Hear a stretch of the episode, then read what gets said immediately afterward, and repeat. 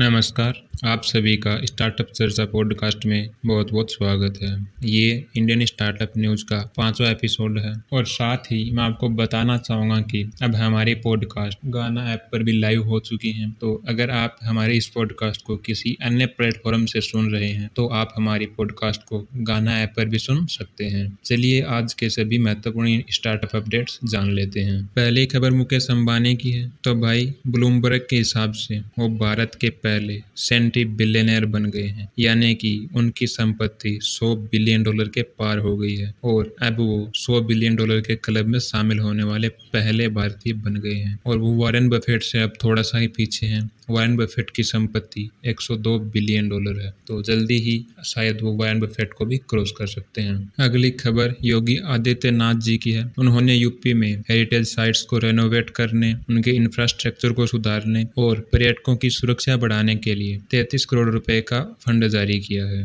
अगली खबर ओला की है। ओला ने काफ़ी सारे बैंक्स और फाइनेंशियल इंस्टीट्यूट के साथ हाथ मिलाया है ताकि ओला अपने कस्टमर को इलेक्ट्रिक स्कूटर खरीदने के लिए ईएमआई ऑफ़र कर सके। तो यार, वैसे ही इलेक्ट्रिक स्कूटर्स की डिमांड काफ़ी है ओला वालों की। तो अगर ओला ईएमआई पे स्कूटर्स उपलब्ध करवाता है यार होपफुली इससे उनकी डिमांड और ज़्यादा बढ़ेगी। अगली खबर मैप माई इंडिया की है। तो खबरें ये निकल कर के आ रही हैं कि मैप माई इंडिया मार्केट से 175 मिलियन डॉलर की फंडिंग रेज कर सकता है आईपीओ के ज़रिए अपनी 825 मिलियन डॉलर की वैल्यूएशन के साथ। अगर आपको मैप माई इंडिया के बारे में नहीं पता तो मैं आपको बता देता हूँ, ये एक पुरानी दिल्ली बेस्ड टेक्नोलॉजी कंपनी है। तो आपको नाम से थोड़ा अंदाज़ा भी हो गया होगा कि ये जीपीएस टाइप की चीज़ों का काम करती है। फ़िलहाल ये भारत में बड़ी बड़ी कंपनियों जैसे Apple Maps Amazon Alexa Flipkart आदि कंपनियों को अपनी सर्विसेज़ प्रोवाइड करती है।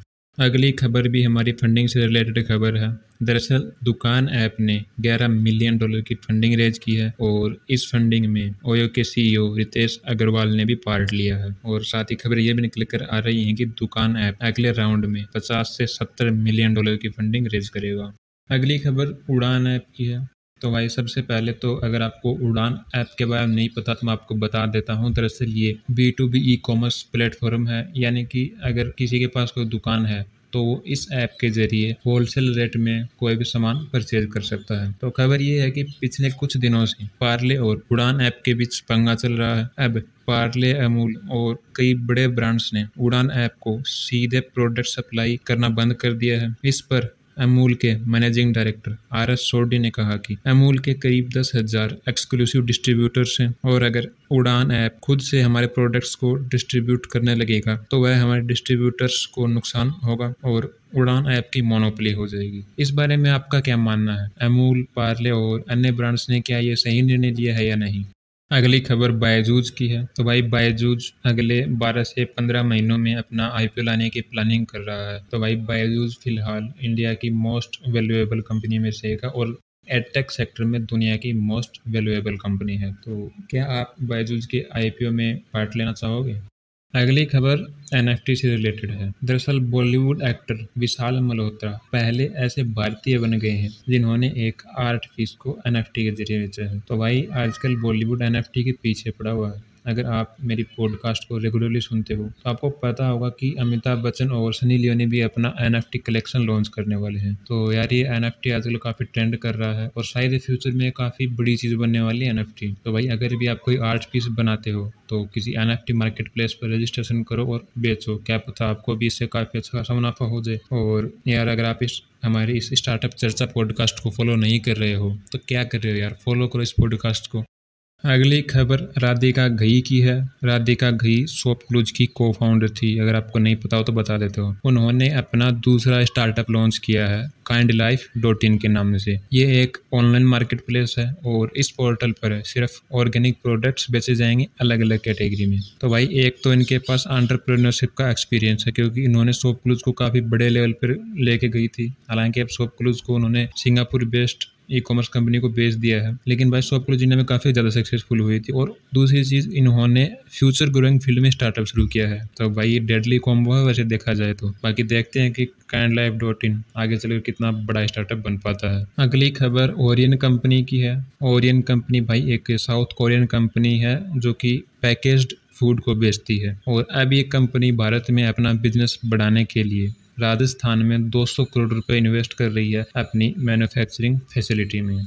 हमारी अगली और आखिरी खबर रिलायंस रिलेटेड है। दरअसल रिलायंस रिटेल जल्द ही साड़ीज और एथनिक वियर क्लॉथ्स को अपने एक नए ब्रांड अवंतरा के अंडर लॉन्च करने वाला है। तो भाई रिलायंस रिटेल पिछले एक डेढ़ साल से जिस तरह के स्टेप्स ले रहा है ना फ्यूचर में भाई रिलायंस रिटेल कंपनी काफ़ी तेज़ी से ग्रो करने वाली है। आप हर जगह रिलायंस रिटेल ही बढ़ते हुए देखोगे। और रिलायंस से रिलेटेड एक और खबर है तो भाई रिलायंस का जो जियो फ़ोन नेक्स्ट है, उसकी पहली सेल दस सितंबर से शुरू होने वाली है। अगर आपको नहीं पता तो बता दूँ, ये वही जियो फ़ोन नेक्स्ट है जो सबसे सस्ता स्मार्ट फोर स्मार्टफ़ोन होने वाला है। तो भाई, क्या आप इस फ़ोन को लेना पसंद करोगे? और क्या ये फ़ोन अच्छा खासा बिकेगा? ये तो आने वाले समय में पता चलेगा। तो यार बस ये थी हमारी आज की पॉडकास्ट उम्मीद करता हूँ आपको पॉडकास्ट पसंद आई होगी। और अगर आपको लगता है कि इस पॉडकास्ट में कुछ वैल्यू है तो आप अपने दोस्तों के साथ इसे शेयर ज़रूर करें। और हमारी पॉडकास्ट अब गाना ऐप के ऊपर भी लाइव हो चुकी है। तो अगर आप इसे किसी भी प्लेटफॉर्म से अगर इस पॉडकास्ट को सुन रहे हैं तो आप स्टार्टअप चर्चा पॉडकास्ट को गाना ऐप के ऊपर भी सर्च कर सकते हैं और वहाँ पर हमें फॉलो कर सकते हैं। तो चलो यार, मिलते हैं अगले पॉडकास्ट में। तब तक के लिए जय हिंद। और थैंक यू यार हमारी पॉडकास्ट को अंत तक सुनने के लिए। मेरा